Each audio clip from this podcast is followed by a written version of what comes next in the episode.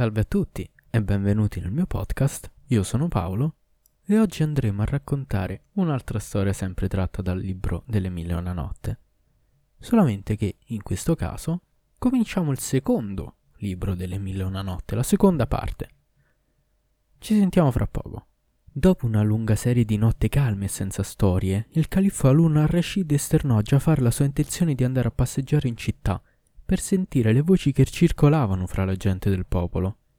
Chiederemo, disse, la loro opinione sull'autorità che esercitano su di loro quelli che li governano. Poi, fra quest'ultimi, destituiremo quanti saranno oggetto di giuste lamentele e manterremo in carica quelli di cui verrà lodata la condotta. Jafar approvò. In fondo a un vicolo videro un uomo d'età avanzata che si appoggiava a un bastone e portava sul capo una rete da pesca e al braccio una cesta. Il vecchio recitava questi versi. La tua scienza, mi dicevano, ti rende notte sfolgorante fra gli uomini. Sì, una notte illuminata da un bel chiaro di luna. Ed io rispondevo, basta! Sono vani discorsi e belle parole. Scienza senza mezzi di sussistenza non è che un fantasma privo di carne. Provate un po' a dare impegno me, la mia scienza, la mia sporta di libri e poi, per fare buon peso, il mio inchiostro e il mio calamaio. E vedrete il creditore, in capo a un giorno, uno solo, respingere sdegnato il pegno e far pignorare invece questa cesta. Il povero è sempre in una condizione pietosa. Quante pene deve sopportare per continuare a vivere? D'estate, niente da mangiare, d'inverno, come tegame, il braciere languente che ha messo fuori perché gli spazzini vi si scaldino. È inseguito da cani randagi e non c'è uomo da poco che non lo respinga con sprezzo proprio per la sua povertà. Se egli non trova da sé orecchio dove riversare i lamenti del proprio stato, chi al mondo si darà pena di giustificare la sua condizione? Se la vita del povero è quale io ve la dipingo, allora, vi dico, simili mali troveranno rimedio soltanto al cimitero. Nell'udire questa nenia, il califfo ebbe il cuore dolorante di compassione davanti al vecchio. È un uomo allo stremo, disse a Giafar, e ha bisogno del nostro soccorso. Poi, rivolto allo sventurato, gli domandò: Che mestiere fai? Padrone, fu la risposta. Sono pescatore di professione, ho una famiglia a carico. Sono uscito di casa per mettere le reti, ma non mi è toccato alcun bottino, dal mezzodia a questo momento. E nemmeno possiedo un oggetto che mi valga, se lo do impegno, il prezzo di un pasto per la mia famiglia. Non so più in che maniera rimediare alla mia sorte, mi auguro soltanto di morire all'istante, tanto la vita per me si è fatta un fardello. O pescatore, disse il califfo, puoi venire sino al fiume in nostra compagnia. Ci resterei un momento, dopo che avrei gettato la rete in nome della mia fortuna. Qualunque cosa rimarrà presa nelle tue maglie, noi te la compreremo in anticipo pagandoti cento monete d'oro. Affare fatto, padrone, rispose il vecchio tutto contento. Ritornò con loro verso la riva del Tigri. Gettò la rete nell'acqua, poi tirò l'accordo che lo chiudeva. Vi rimase impigliato qualcosa di pesante che il pescatore trasse a riva. Era un baule col coperchio chiuso da un catenaccio. Il califfo diede le cento monete d'oro al pescatore e Masrur si caricò sulle spalle il bottino fino al palazzo. Là forzarono la serratura e aprirono il baule.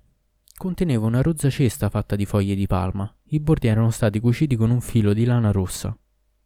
La cesta venne aperta a sua volta e rivelò un drappo molto ampio, piegato in modo da nascondere il resto. Il califfo e i suoi uomini lo tolsero, scoprendo allora un velo di donna, anch'esso piegato in quattro. Lo sollevarono. A loro sguardi apparve una giovane donna, fulgida come un lingotto d'oro.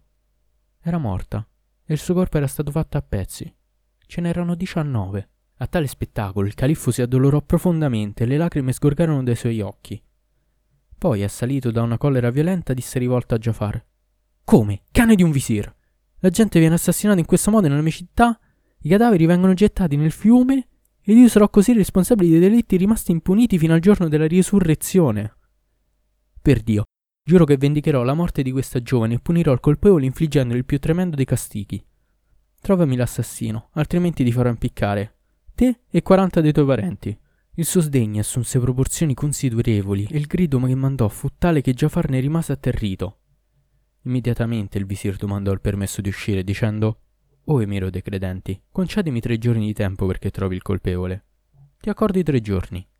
Allora Giafar andò in città, sconvolto, con la morte nel cuore. Non sapeva come fare, diceva fra sé e sé. Con quali mezzi posso scoprire chi ha ucciso questa giovane per prenderlo e trascinarlo davanti al califfo? Se prendo un malfattore qualunque rinchiuso nella prigione pubblica e lo incolpo del delitto, sarò responsabile della sua sorte nella mia coscienza. Non so davvero che partito prendere. Non v'è potere né forza che in Dio l'Altissimo, l'immenso. Rimase seduto alla sua casa il primo giorno, il secondo e il terzo fino a mezzogiorno. A quel punto il califfo lo mandò a chiamare da uno dei suoi ciambellani. Giafar si presentò al palazzo. Dov'è l'assassino della giovane? domandò il califfo. O emiro dei credenti, rispose il visir. Sono venuto davanti a te con la certezza che sarai morto. Il califfo, in preda alla collera, lanciò un grido di minaccia e diede l'ordine di impiccare Jafar proprio sotto le finestre del palazzo. Fece mandare nei sobborghi di Baghdad un banditore che convocò il popolo gridando questo annuncio. Chi vuole godersi lo spettacolo dell'impiccagione del visir Jafar con quella di quaranta barmecidi scelti fra i suoi cugini, costui non ha che da recarsi al palazzo per approfittarne. Il governatore della città si recò sul posto con alcuni dei ciambellani vennero condotti i barmecidi, preceduti dal loro capo Jafar, e vennero fatti schierare in fila davanti al patibolo, in attesa di vedere a una finestra degli appartamenti del califfo il panno che doveva dare il segnale dell'esecuzione. La gente che si era radunata attorno ai condannati piangeva già sulla loro sorte. Le cose erano a quel punto quando all'improvviso arrivò un giovane. Vestito con decoro, aveva il viso bianco, gli occhi neri, la fronte splendente, le guance rosate, abbellite da una lanugine fresca e da un neo simile a un chicco d'ambra. Aveva attraversato la foglia degli sfaccendati, aprendosi a fatica la strada fino a giungere di fronte a Jafar. Allora si fece avanti, baciò la mano del visire e disse: Eccomi, sono qui solo per liberarti da questa situazione infamante. E tu, principe dei visiri e colonna dei poveri, potenti fra gli emiri potenti, prendi la briga di ordinare di impiccarmi per vendicare la donna assassinata. Prendi da me il prezzo del suo sangue, perché sono io che l'ho uccisa. Nell'udire queste parole, nel comprendere queste affermazioni, Jafar si rallegrava di sfuggire in tal modo alla morte, ma era desolato di dover compiere una vendetta su quel giovane. Aveva appena incominciato a interrogarlo che un vecchio d'età venerabile si fece largo tra la folla, arrivò dinanzi a Jafar e disse O visir, o signore di elevata dignità, non prestar fede a quanto afferma questo giovane. Io e soltanto io ho ucciso la giovane donna. Soltanto da me tu devi prendere il prezzo del suo sangue. Se rifiuti, avrai in me l'accusatore davanti al tribunale dell'Altissimo. O visir, riprese il giovane, nessuno tranne me ha ucciso la donna. Figliolo, disse il vecchio rivolgendosi al giovane, io sono ormai avanti negli anni, mi sono saziato delle gioie dell'esistenza. Tu sei ancora giovane e voglio riscattarti con la mia vita. Poi volgendosi verso il visir aggiunse Affermo di nuovo che nessuno tranne me ha ucciso la giovane affrettati a farmi impiccare perché non ho il diritto di sopravvivere alla sua morte. Profondamente confuso davanti a questo scambio di parole, Jafar deliberò di condurre dinanzi al califfo sia il giovane che il vecchio. Entrò nella sala delle udienze, baciò sette volte la terra davanti al suo sovrano e così si espresse: O emiro dei credenti, ti presentiamo l'assassino della giovane donna. È questo giovane, oppure questo vecchio? Il primo afferma di essere l'assassino, e il secondo pure. Eccoli tutti e due davanti a te. Il califfo studiò a turno il giovane e il vecchio e poi domandò loro: Chi di voi due ha ucciso la giovane e l'ha gettata nell'acqua del fiume? Sono stata io a ucciderla, disse il giovane. Nessuno tranne me l'ha uccisa, disse il vecchio. Nessuno tranne me l'ha assassinata, ribatte il giovane. Esci dal palazzo e fa impiccare entrambi, ordinò il califfo a Jafar. Ma, emiro dei credenti, osservò il visir, se soltanto uno dei due ha ucciso, è ingiusto farli morire entrambi. Per il prezzo di colui che ha innalzato il cielo al di sopra della terra, sono stato io a ucciderla, gridò il giovane. Ho messo il cadavere in una cesta di foglie di palma, dopo averlo coperto con un velo femminile e poi con un drappo. Dopo ho cucito la testa con un fil di lana rossa e ho gettato tutto quanto in acqua, quattro giorni or sono. Per Dio e per l'ultimo giorno, non lasciare che io sopravviva alla morte di questa donna e fa che sia io solo a pagare il prezzo del suo sangue. Il califfo fu sorpreso nell'udire tutti questi particolari. Perché l'ha assassinata così? Senza nessun buon motivo, domandò il giovane. Perché viene a confessare il delitto senza esservi costretto con la forza? O emiro dei credenti, per quanto riguarda questa donna mi è capitato un caso talmente prodigioso che, se lo si scrivesse con la punta di un ago sulla pupilla di un occhio, potrebbe ancora servire lezione a chiunque volesse approfittare dell'esperienza altrui. Raccontaci quel che è accaduto tra la donna e te, rispose il califfo. Ascolto e obbedisco, replicò il giovane. Al cospetto di Dio e al cospetto dell'emiro dei credenti, Ecco la mia storia.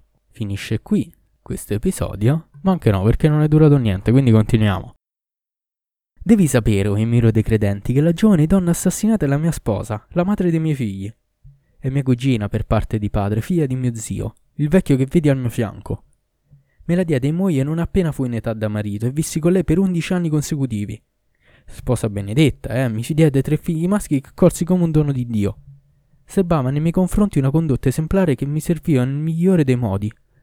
Da parte mia l'amavo profondamente, ma un giorno nel corso di questo mese accadde il fatto che ora dirò. Essa fu colpita da consunzione e diventò di una magrezza estrema. Le usai tutte le premure a poco a poco, dopo un mese intero di incertezza, la vidi tornare e star meglio. Un giorno, prima di entrare al bagno, mi disse Cugino, vorrei che tu mi dessi l'occasione di soddisfare una voglia. Ascolto e obbedisco, le risposi. Parla, anche se tu fossi in preda a mille voglie. Ho voglia di una mela di cui posso respirare il profumo e morderne la polpa. Dovessi morire dopo averlo fatto. Che Dio ti conservi in buona salute, mi affrettai a rispondere. Cercai per tutta la città delle mele senza riuscire a trovarne una sola. Lo giuro sul mio onore, se ne avessi trovata una, sia pure una sola, l'avrei comprata a qualunque prezzo. Ritornare a mani vuote mi riempì di mortificazione. Non trovando il frutto che avrebbe potuto soddisfare la sua voglia, tornai a casa e le dissi Cugina, per Dio, non ho trovato quello che vuoi. Questo la mise in un'agitazione febbrile, se già era debole, quella notte lo diventò ancora di più, in modo ancora più preoccupante. Perciò, di buon mattino, mi misi a battere i giardini dei dintorni e mi recai in tutte le vallate fertili, senza trascurarne nessuna, non vi trovai ciò che desideravo. Ma un vecchio giardiniere mi diede questa indicazione. Figliolo, troverai delle mele soltanto nel giardino dei Lemiro dei Credenti, nella città di Basra. Il raccolto è conservato in alcuni magazzini sotto la sorveglianza dell'intendente reale. Tornai subito a casa, feci i preparativi e partii per questa spedizione, sostenuto tanto dall'amore per mia moglie quanto dal coraggio nel superare la contrarietà della vita. Impiegai soltanto la metà di un mese ai Miro dei Credenti per procurarmi tre mele. Bisogna dire che mi ero adoperato notte e giorno in ripetuti tentativi e in continui andirivieni. Aggiungo che all'intendente le pagai tre monete d'oro. Senza indugi le portai a casa e le offrì a mia moglie. Essa le prese con aria distratta e le posò accanto a sé. La sua consunzione aumentò.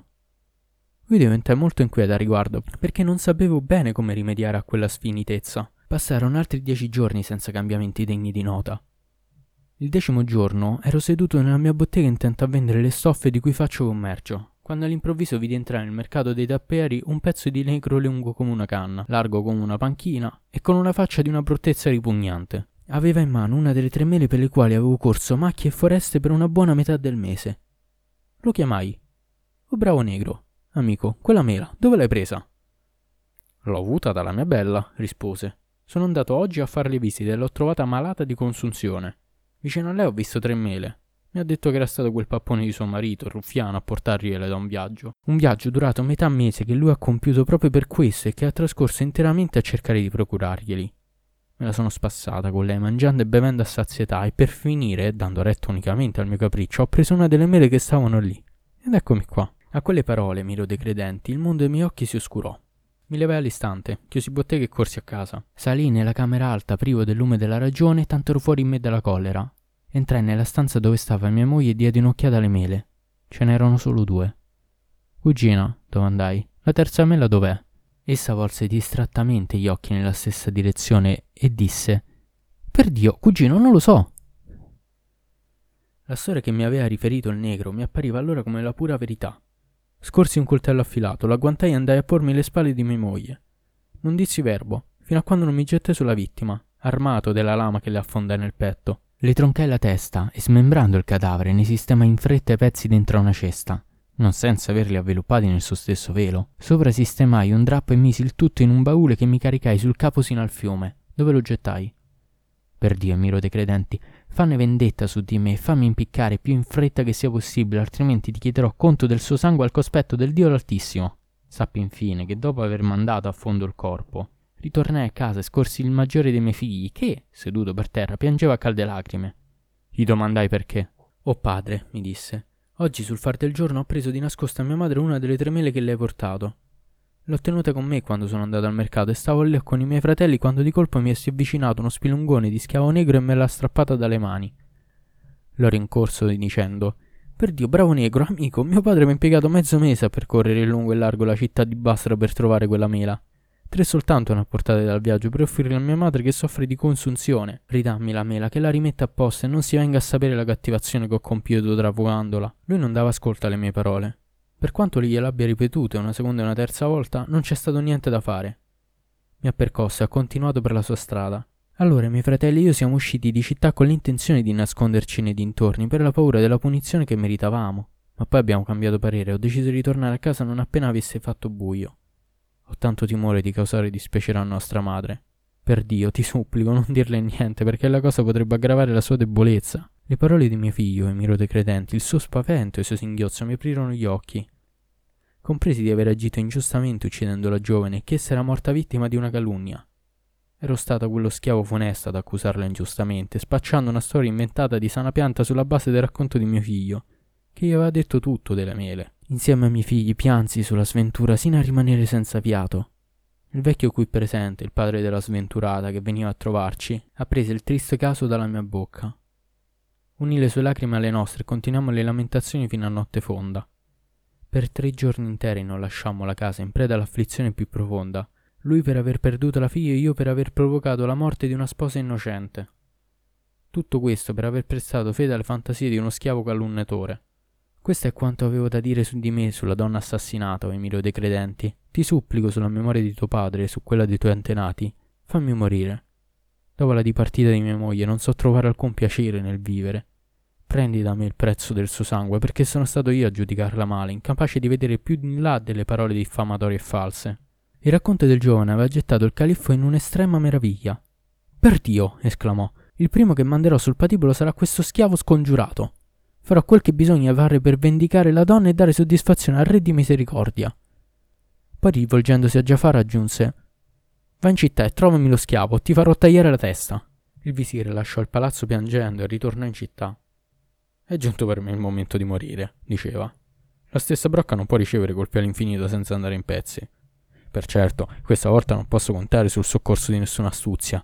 Soltanto il Dio onnipotente e tremendo che mi ha salvato dal primo rischio mi salverà anche dal successivo. Per Dio, non mi muoverò di casa sino allo scadere dei tre giorni che mi sono stati concessi come termine. E per l'esito di questa faccenda, alla quale da solo non troverò alcuna soluzione, mi rimetta a Dio. Giafar quindi rimase in casa il primo giorno, il secondo e il terzo sino a mezzogiorno. Ogni speranza di restare in vita lo aveva abbandonato, aveva convocato uomini di legge e testimoni per fare il testamento, e chiamato le figlie, dalle quali aveva preso commiato con gli occhi pieni di lacrime. Quando gli si presentò un messo del califfo gli disse L'emiro dei credenti, in preda a una collera spaventosa, ha giurato che domani non farà giorno prima che ti veda pensolare dalla forca. Raddoppiarono i pianti di Jafar, raddoppiarono i pianti delle fresche fanciulle raddoppiarono i pianti anche di tutti quelli presenti in casa. In breve il visir disse addio alle figlie e a tutta la famiglia, ma ancora gli restava da stringere al seno la più giovane. Essa aveva un volto splendente, il padre l'amava più di tutte le altre. Egli se la strinse contro e la baciò, profondamente afflitto di lasciare così la famiglia e i figli. Siccome l'abbracciava stretta a ragione del forte attaccamento che provavano l'uno per l'altra, avvertì un oggetto tondo che essa teneva nascosto nelle pieghe della veste. Figlia mia, le domandò, che hai lì? Fai vedere, figliola. È una mela che porta il sigillo del califfo nostro signore, rispose la fanciulla. L'ha portata Ramoscello di Mirto, Rayhan, il nostro schiavo. Non ho voluto cedermela che dopo aver avuto in cambio due monete d'oro. Giafar, nell'udire le parole mela del califfo e schiavo, mandò un alto grido e frugò all'istante nella veste della bambina. Ne venne fuori la mela e la riconobbe. O tu che concedi pronta liberazione dei tuoi servi e buon diritto, ti invochiamo! Fece chiamare lo schiavo negro e quando costui gli fu davanti, Accidente a te, ramoscello di mirto, gridò. Rivelami donde proviene questa mela. Per Dio, rispose il negro, se talvolta la menzogna può provocare la salvezza, a maggior ragione lo farà la sincerità. Questa mela non è il frutto di una ruberia commessa nel tuo palazzo, in quello di un grande personaggio, nel giardino dell'Emiro dei Credenti. Quattro giorni or sono, camminavo per una via della città, quando scorso dei ragazzi che giocavano. Dalla mano del più piccolo di loro cadde questa mela. Io lo percossi e gliela presi. Lui pianse dicendo Amico, sappi che la mela di mia madre, che è malata, ha avuto voglia di avere dei frutti come questo e li ha chiesti a mio padre, che si è messo in viaggio e ne ha portati a casa tre. Io ho preso una di quelle mele e di nascosto. Ridammela. Non gli dia diretta, ma la portai qui. E la vendetti alla mia padroncina per due monete d'oro. Ecco tutta la storia della mela.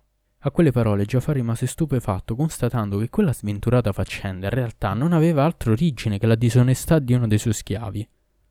Si alzò tutto contento, prese il negro per mano e lo trascinò davanti all'emiro dei credenti, al quale raccontò la storia per filo e per segno. Il califfo fu al colmo dello stupore, scoppiò a ridere a crepapelle. E così la causa di questa disgrazia non è altro che il tuo schiavo. Così è, o oh Emiro dei credenti.